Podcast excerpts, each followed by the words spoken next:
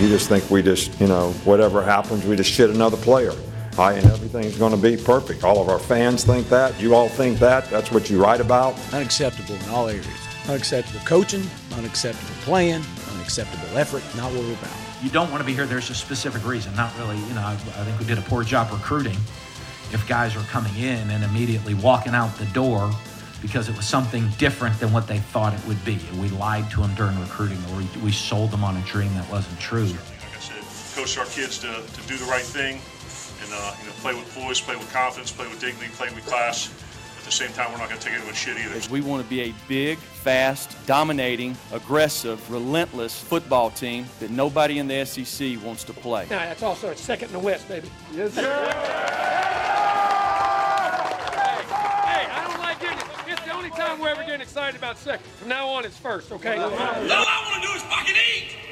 I want you to eat! I want you to eat! I want you to want this shit! Do you want it? Do you want it? Show me! But you done did it again! Welcome in to the latest episode of That S E C Podcast. I'm your host, Michael Bratton. I go by S E C Mike on Twitter. And I'm joined, as always, by my cousin Shane, who goes by Big Orange Vols on Twitter. What are you up to, you big Tennessee homer? Hey, buddy, what's going on? All right, Shane, we got some exciting stuff here to go around the S E C. We got some big games coming up all around the league. Two games in particular that I really want to dive deep in on this episode. But before we do that, Shane, our buddy Mike Leach has come out with a new classic presser. I think this is going to be one of his best of all time. Who would win between a mascot battle between the Pac twelve schools in a battle royale to the death? Old Mike Leach delivered some, some classic content here. Well, probably the University of Montana. Uh, uh, well, the two best, of course, would be Montana and uh, L S U. Uh, what about the, what about the conference? Our conference? Hmm, that's a good question. Well, first of all, what kind of mythical powers does a Sun Devil have? We've got to consider that. I'm going to say the Wildcat's out. Uh, the Trojan, is he? Does he have a horse or is he on foot? Does he have a bow and arrow or just his sword? Uh, the Bruin, definitely formidable. Um, uh, another bear up there at Cal. Uh, the tree, I imagine that tree's going to get chopped down. Um, the... Uh, uh, unless we're going to go with a bird and somebody might get pecked or something, I don't know. And then um, the duck, the duck might lose interest and just fly away and get out of there, which may be good advice under the circumstances. Uh, the husky, no chance. Uh, the beaver, well, we'll see how long that beaver can hold his breath. Um, the uh, the ute, again, we're back to... Uh, is he on horseback? Does he have a bow and arrow? Did he trade for a rifle? I mean, you know, because if that youth's got a rifle, there's some definite problems. And then, um, and uh, and you know, you'd have to get one of those Harry Potter activists to read up on how you kill a sun devil because there's a lot of uh, outside stuff there. Um, just as far as a beast alone. Uh, a buffalo's going to be pretty hard to tangle with. I mean, a, bu- a buffalo's uh, utterly outstanding. Uh, did I leave any of them out? Uh, well, but Butch, Butch is going to have to be clear-minded and crafty. I mean, Butch will, Butch will find a way. There's no question. The Cougar will find a way. Uh, clear-minded and crafty, a combination of stay out of harm's way and and uh, and attack when you get your uh, your chances or your openings. All right, Shane, I just I just thought we had to do this one. This is our guy Leach here. Uh, thoughts on uh, who wins this battle here? he's got a he's got a love for them buffalo, man. You know, he's got a soft spot for the buffalo. Uh, curious, man. In the S E C, who do you think would win? I mean, obviously, I want to say them Volunteers because they've got, you know, rifles. you know, so mm-hmm. that, that really helps out. But there's some sneaky animals in the S E C, Mike. You know what I'm saying? I mean, I, I wouldn't want to tango with a gator or a tiger, you know? If I had to go with one from the S E C, Shane, just off the top of my head, I think I got to go with Alabama and the, the damn elephant. I mean, a rifle's not going to do much against that bad boy, and uh, I don't that's know any point. any other animal that's going to take that thing down. That is a good point. Those damn elephants. Man, Alabama just wins at everything, Mike. Well, speaking of not winning, Shane, one other thing before we hop around the league here. I wanted to share this. I just thought this was classic. Uh, according to a Gators beat writer down there, uh, she posted on Twitter, she ran into Steve Spurrier there on campus in Gainesville, and she had to admit that uh, her father's a big F S U fan. And did you hear what Steve Spurrier had to say? No. He said, "Tell your dad Willie Taggart's a great coach, and F S U should sign him to a ten-year extension." Oh, man, the coach has still got it, buddy. Oh, man, you know what's bad when the damn rival coach is begging for an extension? It reminds me of the end of the Butch Jones era, Shane, when mm-hmm. all these fans were coming into Neyland Stadium saying, you know, keep Butch Jones. Exactly. Uh, oh, man. Even the media, though, I mean, like Shiano, we didn't think he'd be a good coach, and it was just, it was amazing how many people were supporting Shiano coming to Tennessee, you know what I'm saying? Exactly. All right, Shane, so that's all I got uh, for those shenanigans. You ready to go around the league? Now let's go now around, let's the go league. around the league. We, we hadn't decided how we're going to play the guys, so and I wouldn't tell you if I did. So, you know, I don't mind you asking a question, but I don't need to answer it. I mean, I'll be whistling Rocky Top by the end of the week, all our play. I mean, it's just like, right? I mean, you just hear it over and over, and, you know, like every other or every third song, it'll roll through within the crowd noise that we play at practice, so you just uh, you get used to it. It's, it's a catchy tune, right? I mean, this game's going to be a street fight. This game's going to be a street fight. I mean, some of you guys don't know who Kimbo Slice is. Hopefully you do. Um, and you go back to it, man, this isn't a sanctioned fight. This is a street fight. I mean, this is the S E C, so man, it's time. It's time to put on the hard hat, lunch pail. Let's get to work. All right, Shane. Let's start here in College Station. Gigamaggots. We obviously got a big one here, and I was writing about this game for Saturday Down South here on Tuesday, Shane. Of course, I'm talking about Auburn coming in to Texas A and M. Texas A and M's already got a defeat on the year, but it was at a conference, so obviously that doesn't hurt them. Uh, on the run to a potential S E C West title, and you flip it over to Auburn. Of course, they're undefeated, but this is their first S E C test. It's the first r- true road game. Uh, this game, I don't think the team that loses it by any means is the season over, but there's so many more landmines on the schedule for both of these teams that's starting in an oh and one hole in the S E C. I think it's it's just going to be too daunting to have not to have a not have a good season, but to any chance at an S E C West title, I think goes away if they if you lose this one. I think you're right, man. Uh, this this is a huge game for the S E C West. Uh, you know, if you lose this game, that's pretty much you're out, dude. Uh, you know, when you look at teams like L S U and and Alabama, you know, you, you whoever wins this one has an opportunity, but they still got to beat those juggernauts, you know. But you can't do it if you lose this ball game. Mm-hmm.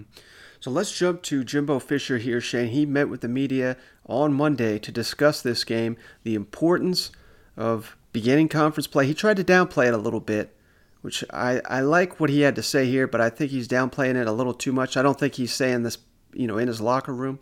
And the game coming down to this line of scrimmage, I think he's dead on the mark on that one. You mentioned the importance of the conference opener, especially in the S E C West, especially going against a top ten team. I mean, what does this kind of mean for you in terms of a tone setter, I guess, for the rest of the season? Well, I mean, I don't know if it's a tone. See, you set a tone, but you got to reset that tone each and every week.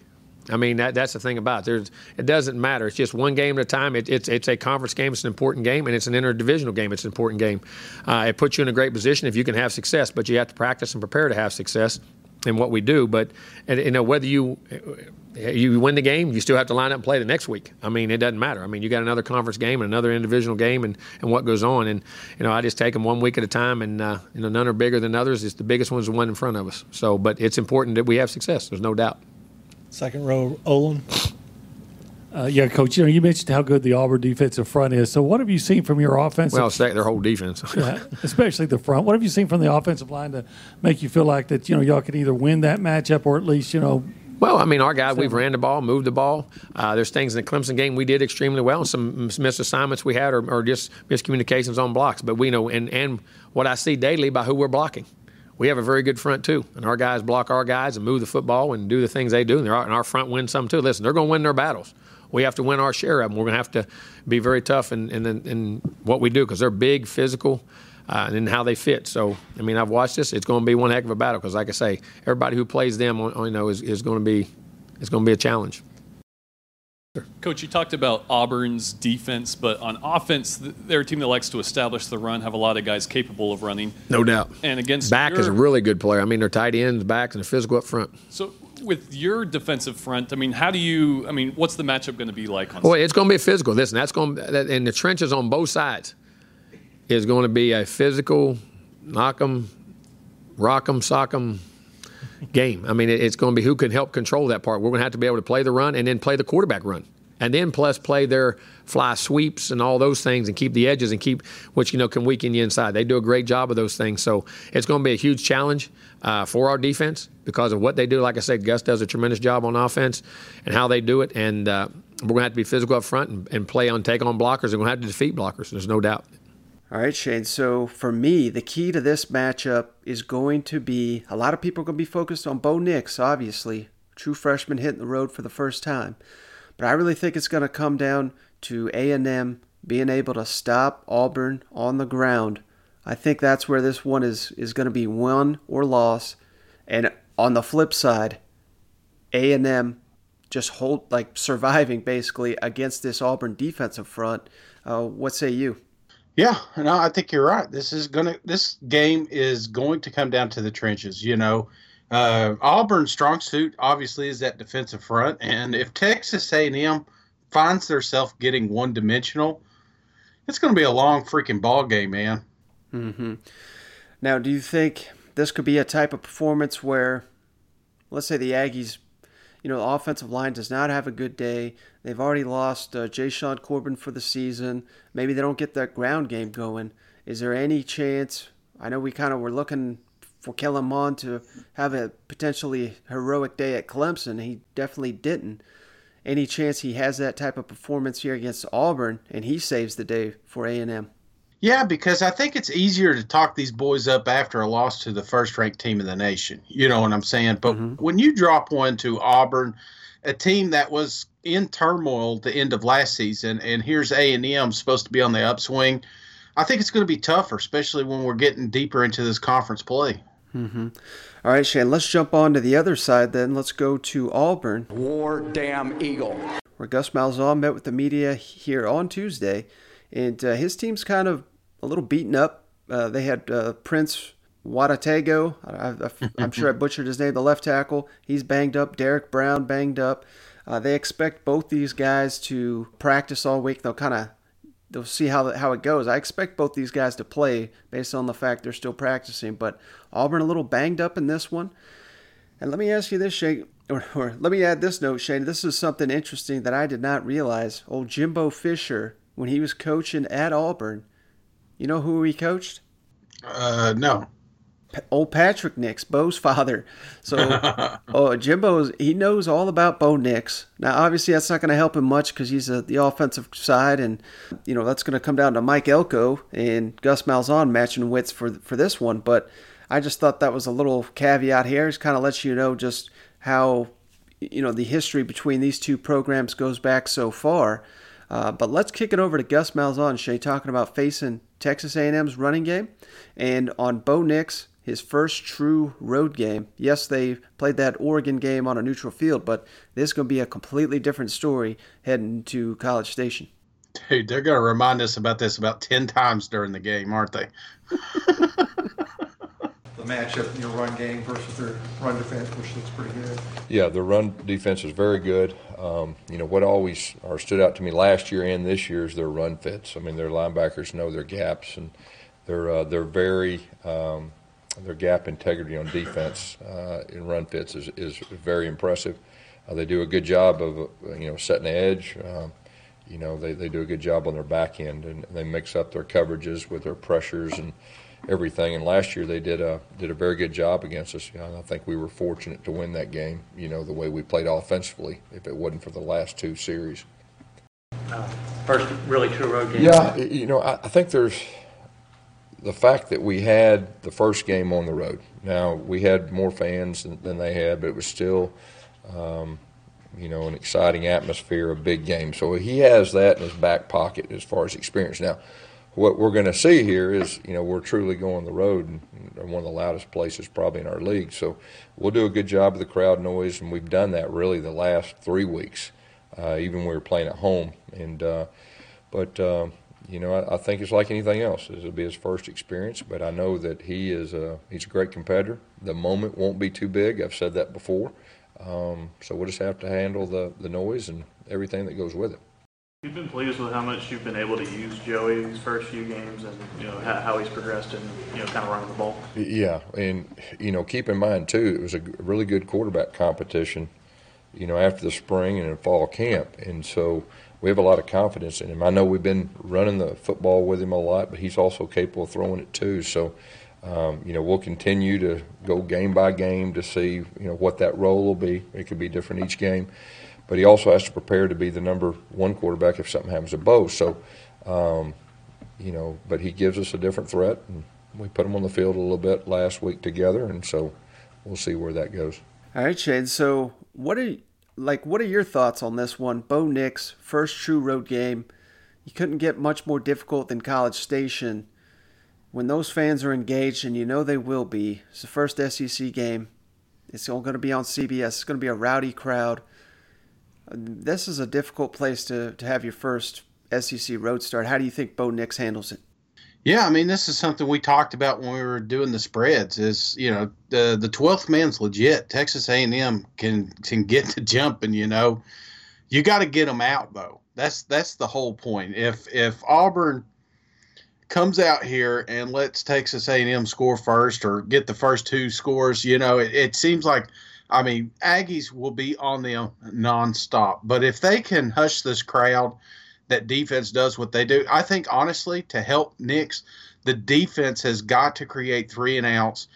He's got to come out with some, you know, some scripted plays, get comfortable, and if they're able to do that, Auburn can win the game. But if Texas A and M comes out burning, then this crowd can become a factor. Yeah, and keep in mind, Shane, last season, obviously the first year under Jimbo Fisher there for A and M, I believe they only lost one home game, and that was mm-hmm. the Clemson game that they nearly won. So this is uh, – it's not always been, I won't say a great home environment. It, is, it has been, but for whatever reason, they've not really been able to defend it. Uh, during the Kevin Sumlin era, a little bit different, obviously, with Jimbo Fisher.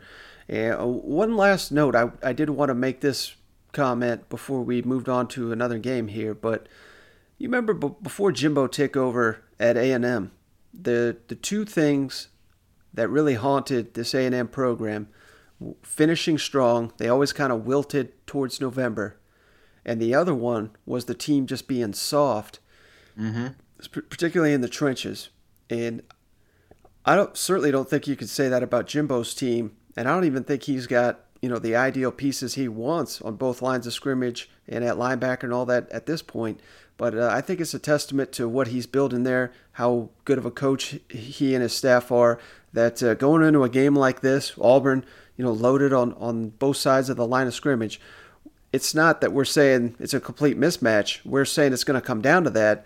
And uh, I don't know about you, Shane, but I have no doubt that Texas A and M will at least hold up in this one. So you're saying Tex- Texas A and M is going to be able to hold up? I th- well, I just think it's kind of interesting that uh, we we don't even at like that's not even a question anymore. You know what I mean? Mm-hmm. When before it was like, well, they're playing a physical team; they'll just get pushed around. That's how it always was. No, I'm with you, man. I mean, this isn't this isn't someone's Aggies. You know what I'm saying? and they they have toughened up. And you know, you saw a lot of this last year when they went five overtimes with L S U. You know, uh, you you knew that this was a different type of ball club, a different coach team, and and one thing that I do like about A and M probably more than most staffs in the S E C is that it's the same coaches. Uh, they were able to keep that continuity over the off season, and these guys know their players. They know what to expect, and the players know what the coaches are expecting. So, I, I don't think this is. This isn't, like I said, someone's Texas A and M. This is a a, a hard physical team, and and they're deep, and uh, I think that they'll hold up well. I mean, if you if you look at the Clemson game, I mean, they kept the best running back in the nation. Some say the best running back in the nation in check. Say what you want about the the outcome, but you know they, they made this about the quarterback, and, and is that what you want in this game? You know, everything on Bo Nix's shoulders. You know. Mm-hmm. Well, before we move on, Shane, I just want to make this slight correction to what you said, because I could tell you fell asleep. You, I think you told me you fell asleep last year during the L S U-Texas A and M game. That one went to seven overtimes, buddy. You, you, you must have fell asleep during that fifth one. Dude, I went to I went to bed right before that thing even went to overtime. I thought the game was over, man. I wake up to like forty texts and fifty tweets, and, and I'm like, what the hell happened last night, you know? And I'm watching these highlights, drinking my coffee, and I'm like, oh, my gosh, I fell asleep right before the greatest – I mean, because that was a fantastic ending. There's so many times that game was almost over, and some say extremely controversial, of course, but, uh, man, it was a doozy, and I missed it.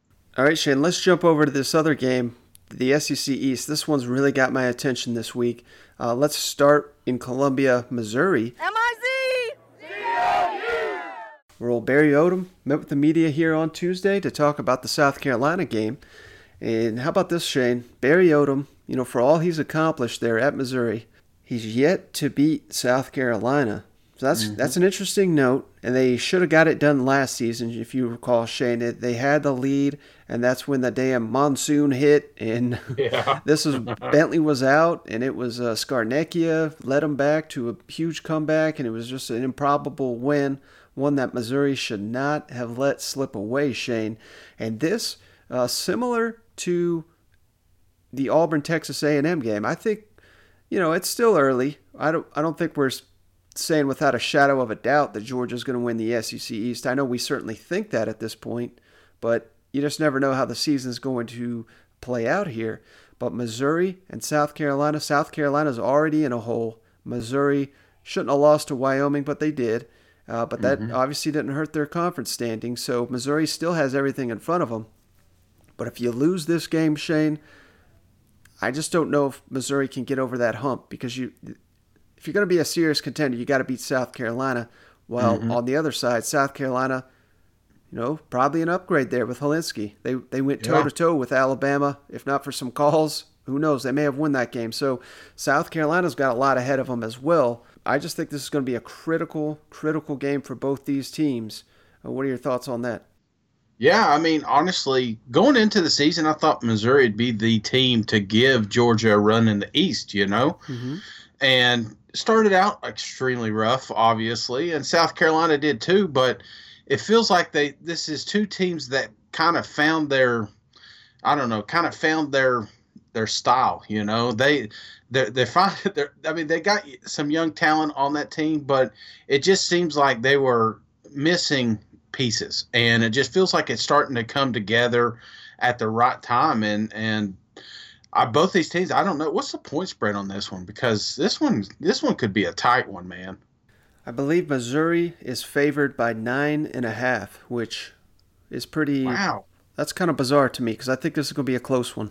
Yeah, I just I, I think so too, because I think it, it this is one of those games that could come down to the last possession, you know? Yeah, without a doubt, Shane. So let's jump over to what Barry Odom had to say. Thoughts on last year's game. He had a pretty funny comment here. And then I also thought it was interesting that they know this, this stretch run with the S E C coming up. They've been kind of conservative with asking Kelly Bryant to run. He's been throwing for some ungodly numbers so far this season, so it looks like that's been designed. They're not ready to throw out the whole offense till they get the S E C play, and I think uh, I think that's a, was the right decision. No, I mean, it's it's a conference game, and um, you know, I've got a lot of respect for the program and for Will, and uh, we want to win. Um, you know, it's been a, a uh, contested, close battle since I've been here in fifteen. Uh, you know, I feel like it during the game. They pulled away. Uh, you know, last year was uh, back and forth throughout the entire course of the game, and you know, hopefully we can get it into the fourth quarter and find a way to, to prepare well enough to put ourselves in that position to go win it late. Bring an umbrella. Uh, always understand, don't trust the weather forecast. And then you got to make plays down the stretch, you know, and they, and the calculated plays that, that always come up and, and uh, you know, determine the outcome of a game. They made more than we did. Yeah, I think, you know, some of that, you know, he threw the ball vertically at, at uh, Uh, Clemson, and he had some of that, that that he had on tape and that he did. I think he's fine-tuned it since he's been here, and some of that's with his footwork. Um, you know, and also the timing with the receivers down the field has, has been a big part of it as well. Has there been any, either on your part or his part, hesitancy to, to run in the first three games, or are you happy with how he's... We were selective the last two weeks on how many times we called a, a true run, and um, it was, we know what's coming down the stretch here, and um, you know, got some built in as we do every week, and you know, it's kind of depend and dictate the, the game on how how many we call and where we go from there. All right, Shane, so as impressive as Kelly Bryant has been this season, we've still not seen him fully unleashed here. Sounds like uh, they know they're going to have to unleash him here against South Carolina if they're going to win this game. Uh, thoughts on uh, what Coach Odom had to say there? Yeah, I think this is uh, something they've been holding back, and obviously they they probably should have shown some of that week one, but you know what I'm saying? But I really do think they've been keeping them healthy, keeping them safe, because when we get to games like this one and Georgia, you know, there's going to be some teams that they're going to have to let it go. You know, they're going to have to play on their toes. You know, one of the, the one of the reasons I pumped up Kelly so much in the offseason was his legs. And it's just something we haven't been able to see a lot of this year, but it's something he's fully capable of doing. Now, before we move on from Missouri, Shane, I wanted to include this little clip. I did not even know this was a rivalry game, Shane. I believe it's called the Mayor's Cup. And these Missouri, Missouri players... Like I said, they've never won it because they've lost three in a row to South Carolina. So if you're a senior, you still you've never won this thing. And, you know, obviously if you're a Missouri or South Carolina fan, you're probably aware of this thing. But if you're not, you may not uh, realize how important this thing is to some of these Missouri players to finally get this trophy. Oh, it's a huge rivalry. Back to when um, Jadeveon Clowney and all Murph and all those guys played. This game is always fun because, you know, they're going to come out and talk some trash. We're going to talk to them. And it's going to be a hard-fought game, a very physical game. So you just know it's when we play them, you better have your um, chin strap buckled. It's going to be a grown-man game. We've been talking about it every year. Of course we want to win the trophy. We got to bring the trophy back to Columbia. This Columbia, Missouri. All right, Shane, so I just wanted to ask you, did you have any idea this was a damn rivalry trophy game? No, I mean, it makes sense, both Columbia, but, you know, the there was a conference call. And I thought it was Muschamp last year that somebody asked him about it, and he had no clue. Do you remember that? Well, that was, or was that, that Texas A and M? Yeah, that was South Carolina and Texas A and M. okay, so, okay, never mind then. So South, no South Carolina's got a lot of rivalries that no one really knows about it. Uh, you hit on an interesting point there. Both Columbia, Shane, they missed an opportunity. They should have called it the uh, Columbia Cup. I, exactly. I, I'm surprised that they called it this. So, uh, no, when I heard this, I thought, honestly, of the when he was referring to Texas A and M, but I did not know that there was a trophy between these two teams. All right, Shane, so let's kick it over to the other Columbia, Columbia, South Carolina, where Will Muschamp met with the media here on Tuesday, and he was uh, asked about this game, asked about uh, their performance in the previous game. And this is kind of what I was hitting on, Shane. Muschamp and his players, they're kind of in desperation mode. That's what they're that's what they're calling it. That's not me calling it that. Uh, and they kind of played like that against Alabama, Shane. They threw everything out against the wall. Uh, so I'm kind of curious to see if they continue to do that here against Missouri. They cannot afford to get conservative, in my opinion, even though they got a freshman. He looks like a special one. Uh, so let's jump over to Will Muschamp talking about his team uh, being in this desperation mode. And then uh, I thought uh, his comments on his secondary, because they really they really kind of let the team down on that last game, I thought. So they need to get uh, that corrected as well. Well, the guys in here talked to us today. They, a lot of them said that this was a desperate team. Have they worked and practiced like a team that is desperate to kind of turn things around? Yeah, I mean, I think so. I think we played a really good team on Saturday. I think our guys played their ass off. And unfortunately, you know, we, we didn't make enough plays that we needed to make to win the game. Uh, so um, I like, again, the, the uh, when you when you're in the locker room when the game's over and you see the, the guys obviously hurting, that's not a good thing, but it's a good thing. And and uh, it bothers them. We have really good leadership. We have a very good culture in this organization, and and uh, the leadership's in a really good spot. And uh, and meeting with those guys on Sunday and talking about where we are, and and you know, being realistic and understanding it's not where we want to be and not where we thought we want we're going to be, but this is where we are right now. So understand where we are and what we've got to do to crawl out of it, and that's what we're going to do. What's been the biggest coaching point this week with the secondary, and, and have you been trying different combinations over the course of the week to, to try to see what you want to do this week? Well, I don't know that there's one, John, you know, emphasis. I think we had some issues of staring at the quarterback in man coverage, which you can't do. You got to cover your man first. They're not throwing it to you. They're throwing it to him. Uh, and if you are in phase and you do work yourself in phase, then play the ball. We want our guys to play the ball. Uh, but we had some issues as far as those things. We just had some fundamental breakdowns of uh, playing, you know, a throwback, a four and first crosser, uh, matching the route the right way, which is we had practiced it all week. It's the same route combination we had all week, and carrying it over from the practice field, you know, from the meeting room to the practice field to the game day. And we didn't do that with, you know, a couple experienced players, and that was disappointing.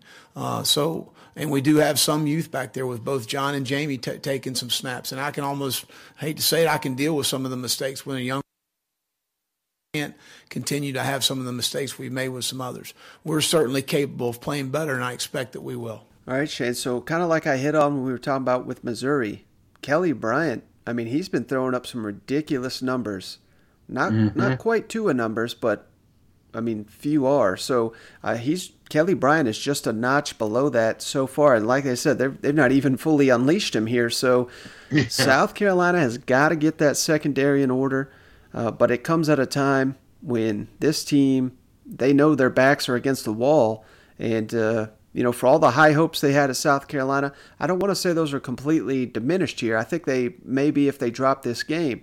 But sometimes when you got a, a hungry team like this with their back against the wall, this is kind of when you see uh, throw everything out there because they kind of have to. Yeah. Now, we're talking Missouri here, right? No, South Carolina. They're one and one and no, okay, one so, and two. Okay. No, I got you. So you're you're what you're referring to though is they're having they're in desperation mode against Missouri. I, I don't understand that. I mean, I, I get that the season hasn't started like they wanted, but mm-hmm. you know, I don't know if desperation is the word I'd use. I'd say aggressive, because the last thing you want to see, if you're going to lose a damn game, Mike, you know, you don't want to do it by not taking chances. You know, I, I think that if you're gonna if you're gonna have some of this young talent out here, if you're gonna get Helens, uh, Holinsky going, you're gonna have to be aggressive, just because that's what kind of offense they run now. You know, it's not conservative. This isn't the Spurrier offense we've seen in the past, or, you know, Muschamp's first go-around. This is a new style of offense that they've been trying to get in place for a couple of years now, and it's finally going, and it's an aggressive style. So I, I, I don't I don't like the word desperation, because I don't think they're to that point. But I tell you what, if they lose to Missouri, they may be. Mm-hmm. You know what I'm saying? Well, that's that's kind of what I'm looking at here, Shane, because if, let's say they lose to Missouri, which we both think is a very quality opponent, they South Carolina could still play a good game and still lose it. They'd be sitting at one and three, and then they play Kentucky, which they haven't beaten in six years. And then their next game is Georgia, at Georgia. Yeah. And then the next game is Florida. And then the next game is at Tennessee. I mean, I, I don't know if they're winning any of these games. You know what I mean? If, if they need to get some momentum going here with a true freshman. So I'm just saying, if they, you know, if they get blown out the their doors out like they kind of did by the end of the Alabama game, that's going to be tough. Now you flip it over to Missouri, Shane, on the other side. They get a bye next week, so they got two mm-hmm. two weeks to sit on this game. But then check out this schedule, Shane. Troy and Ole Miss, both at home. Then they go to Vanderbilt. Then they go to Kentucky before another bye. But, I mean, you got to think they're going to be favored in probably all those games. So, I mean, it's it's set up beautifully here for Missouri. But you, I just don't think you want to drop to South Carolina, have two weeks to think about it, uh, because then it's, you know, it's a disappointing loss to Wyoming. It's a disappointing mm-hmm. S E C opening loss. I mean, it's just a season of disappointment for me if, if you're starting it that way. You can't really say trap game for Missouri because they've got nothing else to look forward to. You know, mm-hmm. they're not they're they're not going to overlook these guys, so they're per, they're going to be prepared and ready to go. So, uh, I think, man, this is this has got potential to be a, a shootout, dude. I'd love to know the over under on this one because I, I think this could be a high scoring ball game, man. Well, one final thing here on South Carolina before we jump to another team, Shane. I just thought this was hilarious.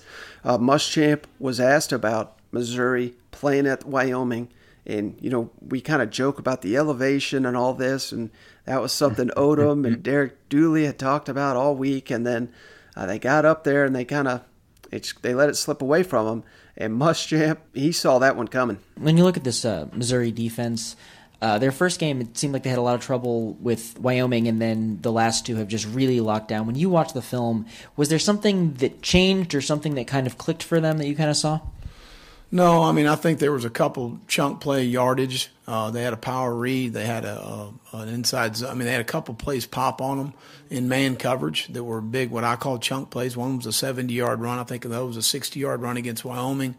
Uh, the field position swings in that game. And, you know, a lot of people don't know this. Wyoming is a very difficult place to play. The elevation is real. It's not – You know, we were at the University of Texas. We played up there, and we were told to tell our players all week, it's no big deal. It's no big deal. And I had about five guys puking on the sideline, and, and after about the third guy puked, Sergio Kendall looked at me and said, quit saying it's not a big deal. It is a big deal. I'm dead. And we were in the middle of the first quarter.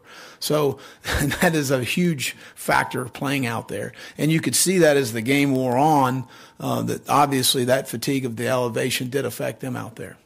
All right, Shane, so I just thought that was too good of a clip not to share, but uh, old Muschamp, he knows a thing or two about that Wyoming elevation. Dude, that's crazy. I, I can't imagine, man. Could you imagine? I've never been at that high elevation. Have you ever been up that high elevation? Well, I was trying to think. Uh, you know, this summer I went to Denver for a week, and I went hiking in the mountains, and I think that's, I don't know how, uh, you know, obviously that's the mile-high city, but I don't know if if Wyoming is higher or lower. I'm not sure, but it it was noticeable. I mean, you're just walking down some stairs and you kind of get lightheaded. So I couldn't imagine. I didn't do any running while I was there, believe it or not. But uh, I yeah, I don't know if I could play a football game in that type type of altitude. No, Mike, I can't imagine.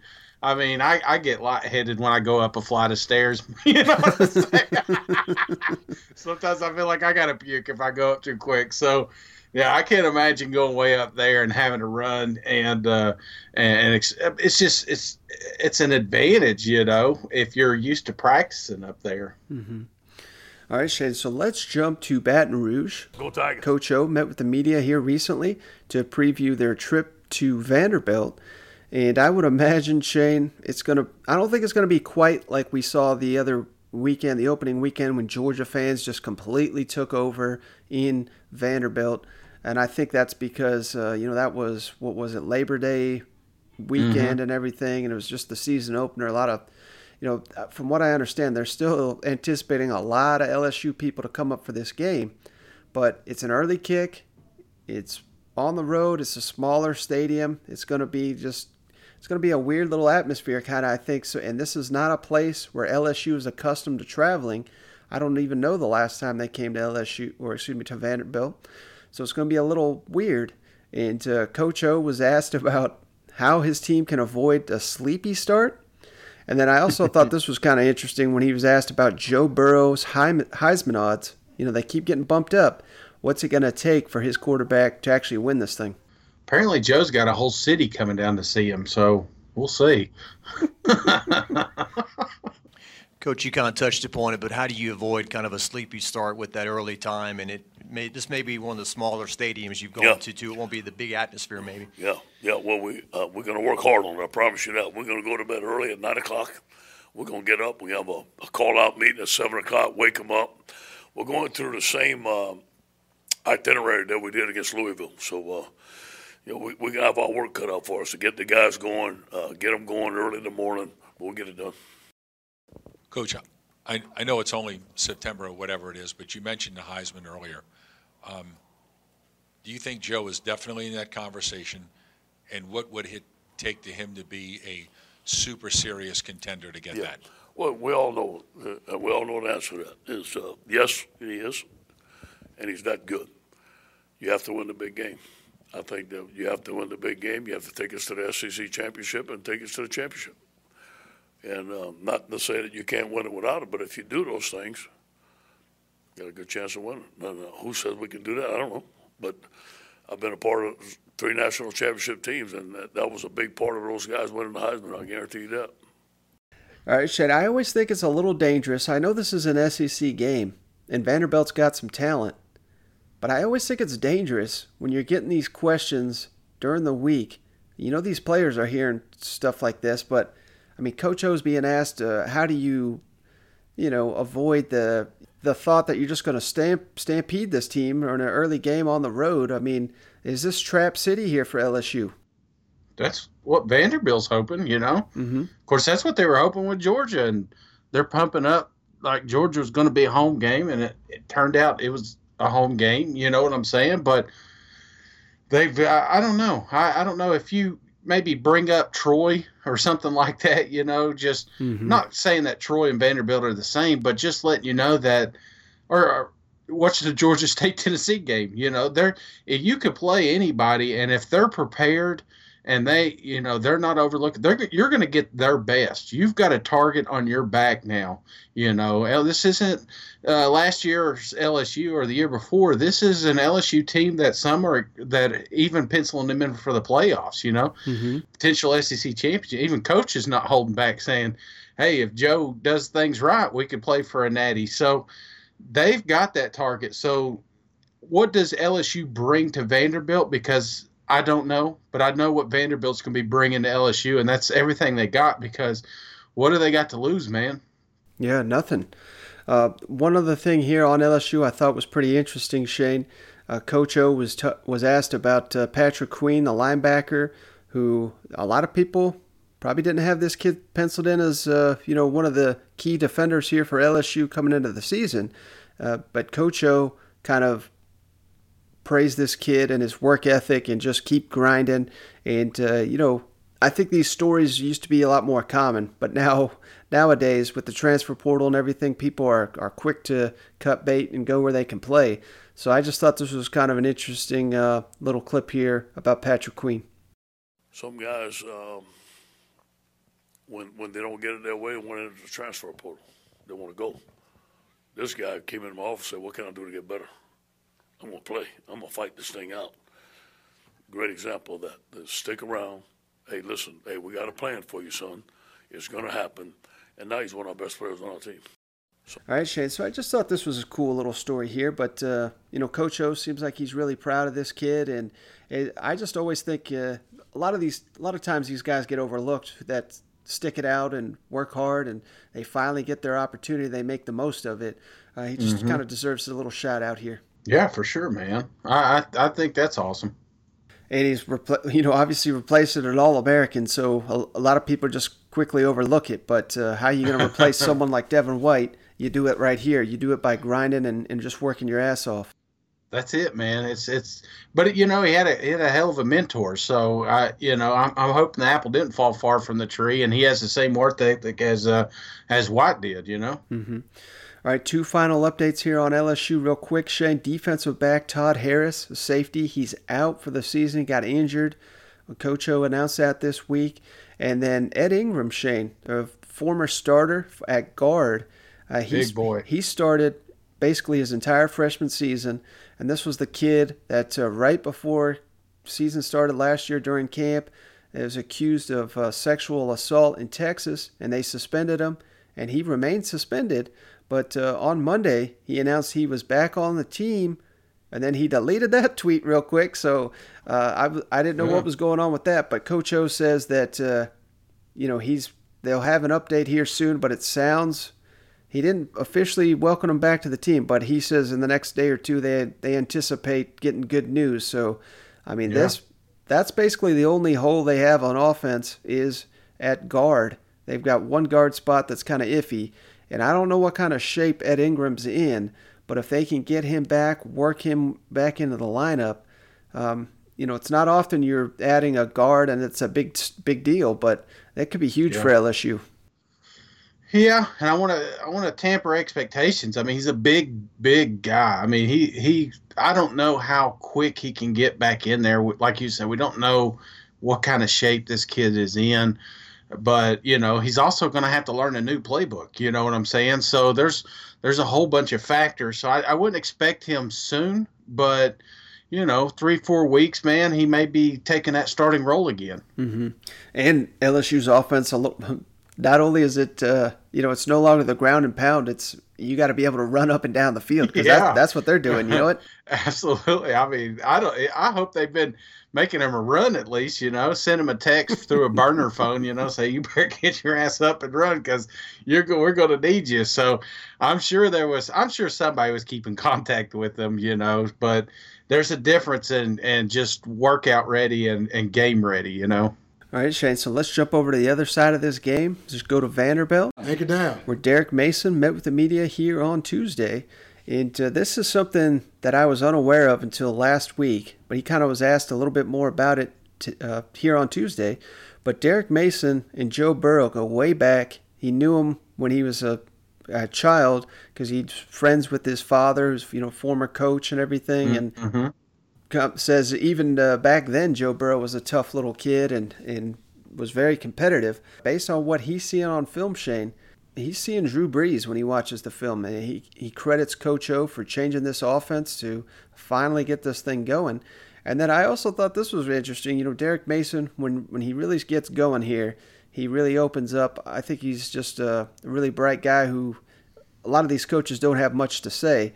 But uh, when he was asked about playing two top five teams to start the season, uh, he did not have the reaction I thought he would. It's different. It's different. I mean, we don't play L S U often.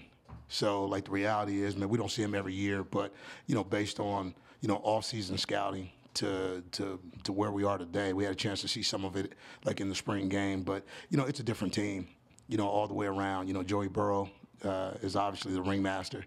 You know, I mean, he's leading that attack, and, you know, he's got weapons, as L S U has always had weapons, you know, all the way around, receivers, running backs, tight ends. But I think for him, and he's done a really good job when you look at the numbers, you know, over his last, you know, three games.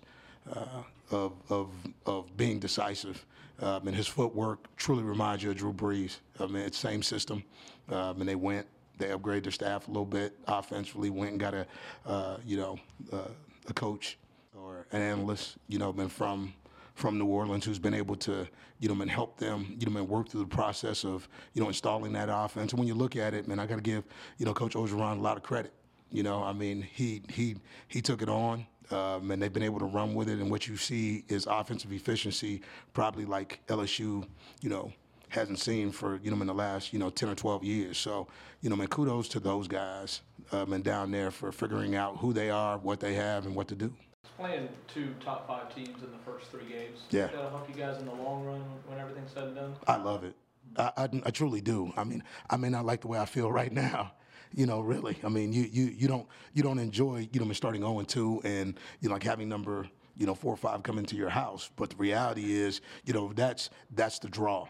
And, you know, when you have the draw, what you got to do, man, is line up and play football. I got a question last night at the radio show, you know, how do you feel about, you know, uh, the idea of, of, of what you're going to take out of a moral victory? And let me tell you, man, I coach to win. These guys got to play to win.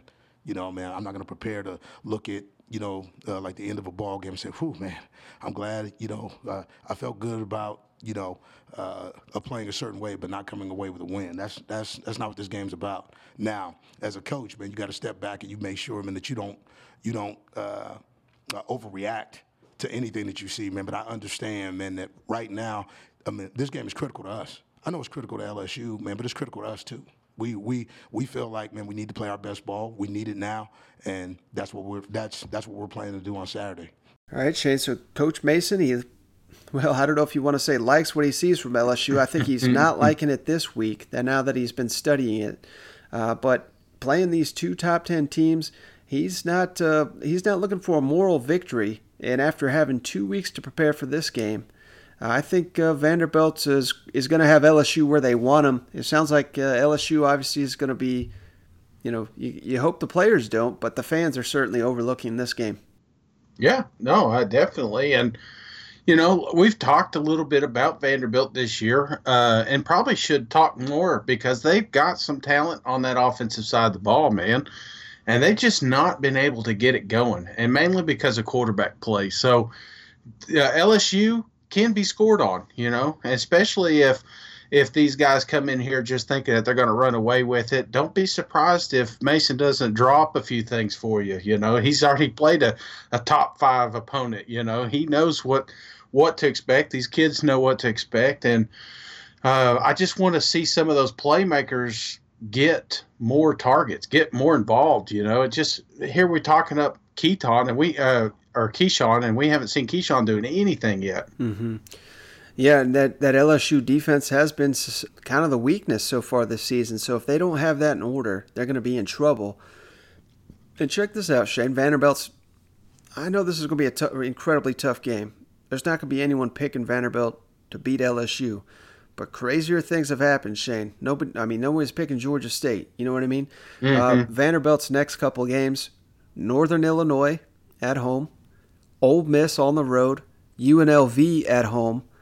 I mean, those you got to think. Oh, Vanderbilt's got an outstanding chance in all those games. I mean, uh, the yeah. the Commodores could, could get some real momentum here. It could quickly turn around for them. They should have got week one, Mike. And honestly, I still think this is a potential bowl team, you know, and that's something Mason's been able to do just about every year he's been there, if not every year. So I don't. I wouldn't expect anything different this season. All right, Shane, final team I've got to hit on here. Let's jump on down to Fayetteville. Woo pig! Chad Morris met with the media here the other day, and, you know, yes, it was Colorado State. We we know that. I don't. You picked Colorado State outright, and I picked Arkansas with the spread. But and even though it was a ten-point spread, and they, you know, final score looks like Arkansas kicked their ass, I was sweating that one the entire time because Colorado State was right in it. Uh, but after this game, Shane, kind of the message, you know, I don't want to say it was a, a sign necessarily of what's to come, but it's just seemed like Arkansas has finally potentially gotten over this blowing late leads because they, they blew a late lead on this one, but then they came storming back, and we literally have not seen that in about four years from this Arkansas program. Uh, so let's jump over to Chad Morris kind of talking about the momentum that his program could have for this game and then coming into this San Jose State game. In your post game that you, you guys released, you said that momentum is wearing Razorback red right now. Maybe you could elaborate that. You got another home game and just maybe the general vibe you got going around the program right now. Well, I, I think, again, it's it says a lot about our culture of our, of our program. Um, you know, our guys were just – it had to take some mental and physical toughness. They had to come together. We had to go overcome some adversity in that fourth quarter, and and we had to go do it. You know, we, we've talked about it. We've trained for it. We've we've we've prepared for it. We have to just at some point you got to go do it, and and to see that no one flinched, that we were aggressive offensively. Nick had been there before. You saw the ball coming out of his hands. He knew what he wanted to do, and to see us move down the field. And we keep saying all the time, it just takes one. It just takes one, and the next thing you know, you get another and another. And that's what happened. Um, man, we hit a hit a big ball over there to Trey Knox, a couple of them on that drive, and we go down and score. Um, a lot of energy, a lot of momentum on our side. We get a stop. We get the ball back. C J. O'Grady makes a big play up the sidelines. Um, again, a lot of momentum. What happens next, defense comes out there, and everything just feeds off each other. So, you know, just building off how we won the game. Yes, winning the game is extremely important, but how we won it is far more important uh, for us moving forward. All right, Shane. So, obviously, I mean, there's an outstanding chance here with a with a good showing here this week Arkansas Razorbacks three and one on the season, mm-hmm. and obviously they, they did outstanding on the recruiting trail last year. This is what they had to be pointing towards. You know, we're going to improve next year. We're going to be. They probably were saying four and zero, but three and one's a hell of a start. That's when you start to see the signs that uh, the program is going in the right direction here. Yeah. And he mentioned C J, dude. I, I talked about the, the bearded trader the other day, but this C J play was probably the greatest play I saw all Saturday. I mean, he looked like baby Gronk out there. You know, nothing was going to take him down. Uh, outstanding, outstanding catch and run.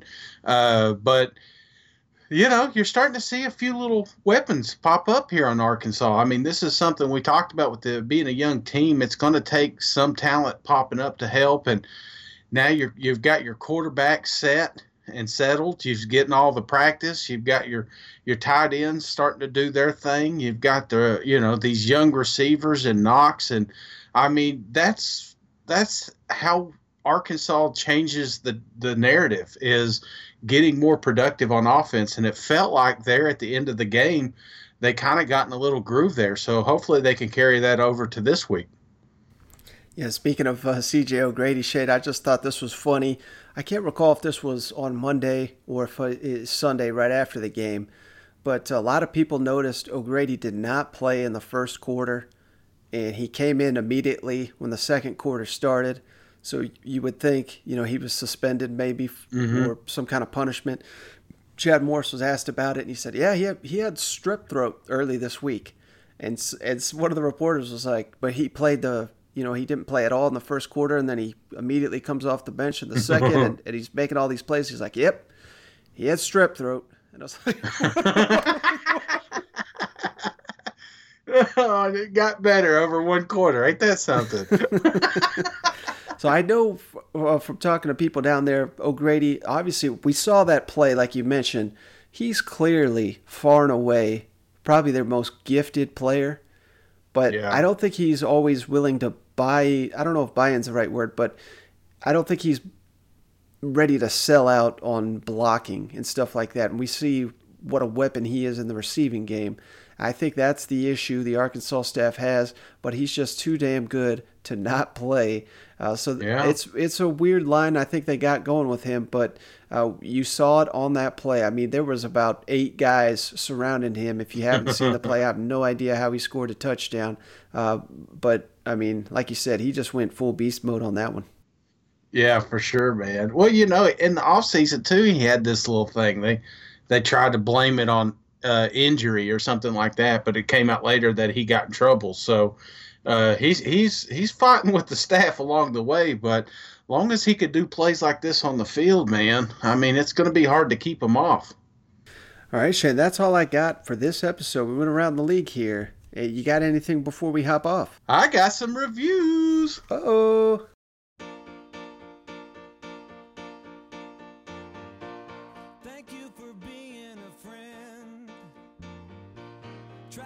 Well, I appreciate everybody hanging out with us. Uh, we've got a dynamite weekend ahead, and uh, I appreciate everybody just, like I said, just hanging out, talking S E C football.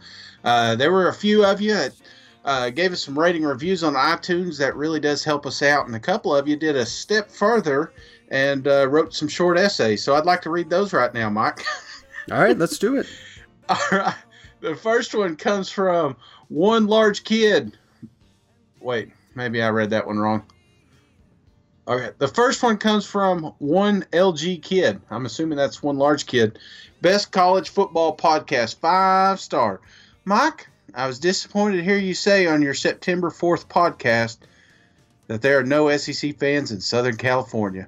Have to say I'm a big fan of the S E C, and I've been here ever since attending the Tennessee-California two thousand six season opener game at Neyland Stadium. I was there too. The passion for the traditions and the pride each of the S E C fans has for the team is amazing. Sadly, this is something you will not find easily at any of the Pac twelve conference schools. I must have passed this S E C passion on to my daughter because she now attends the University of Alabama. Roll Tide. That being said, This is the best college football podcast, hands down. Those other podcasts where they have various individuals call in for dramatic effect is irritating. Mike and Shane's knowledge and unbiased insight into every S E C team is exciting to hear and keeps me looking forward to each new podcast is posted. Well, except for your bogus emergency podcast where it was reported Nick Saban was retiring. So, one L G Kid, I appreciate you. Yeah, thanks for that. I appreciate it. The love from California. Yeah, absolutely. This next one comes from a real long name. Starts with an H, ends with an I. Good stuff. Far, five, five star. Love the show. The Emergency Sunday show after Tennessee lost to Georgia State was a classic. Every crazy fan has been where Cousin Shane was that day. Keep up the good work. Well, I appreciate you. Hi. Yeah, thank you. That Emergency podcast, man, I tell you what, they got a lot of hits, but that was uh that was that was some hard times, Mike, and I was glad you let me vent. I probably should have done that with the B Y U game, but uh, hopefully we can get some good ones in. You know, they don't all have to be Debbie Downers. Okay, last one here. This one comes from Mister Three Bits. Pull up a chair. This one's a good one. Lovely podcast, five star. Love the show. These guys always know what they're talking about. Shane is the best. Thank you. Uh, Mike hates my Gators more than life, and I can't and I can't stand Mike, but I love him too, I guess. But not like how I love Shane. I hate my job, guys. Don't know how else to say it. I hate my boss, Randy. He's a jerk face that makes me cry sometimes at the factory. He has some some type of a device that knocks out all the internet and cell service out on the plant floor, so I can't listen to work. Jerk face Randy, I swear. Here's the deal. I love you intimately. Nothing excites me more than getting home, taking off all my clothes, and turning you on. uh. Oh, Mister Three Bits, I appreciate you. Um, I will tell you, I think you can download the podcast, you know. Uh, I, I've I've been at, my job is similar where you do not have internet connection, so uh, I would be downloading all the time. Download your pods before you go to work, and then that way you can listen and enjoy. But I appreciate everybody taking the time to give us the rating and reviews. Uh, it really does help us out a lot. Yeah, we appreciate all our fans, Shed, and I appreciate you for hopping on with me for this show. I think that's going to do it for this one. Uh, I'll catch you on the next one. All right, see you guys. Go Vols.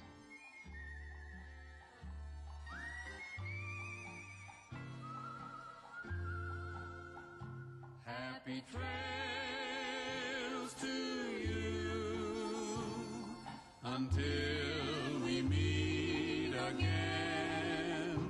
Happy trails to you. Keep smiling until then. Who cares about the clouds when we're together? Just sing a song and bring the sunny weather. Happy trails.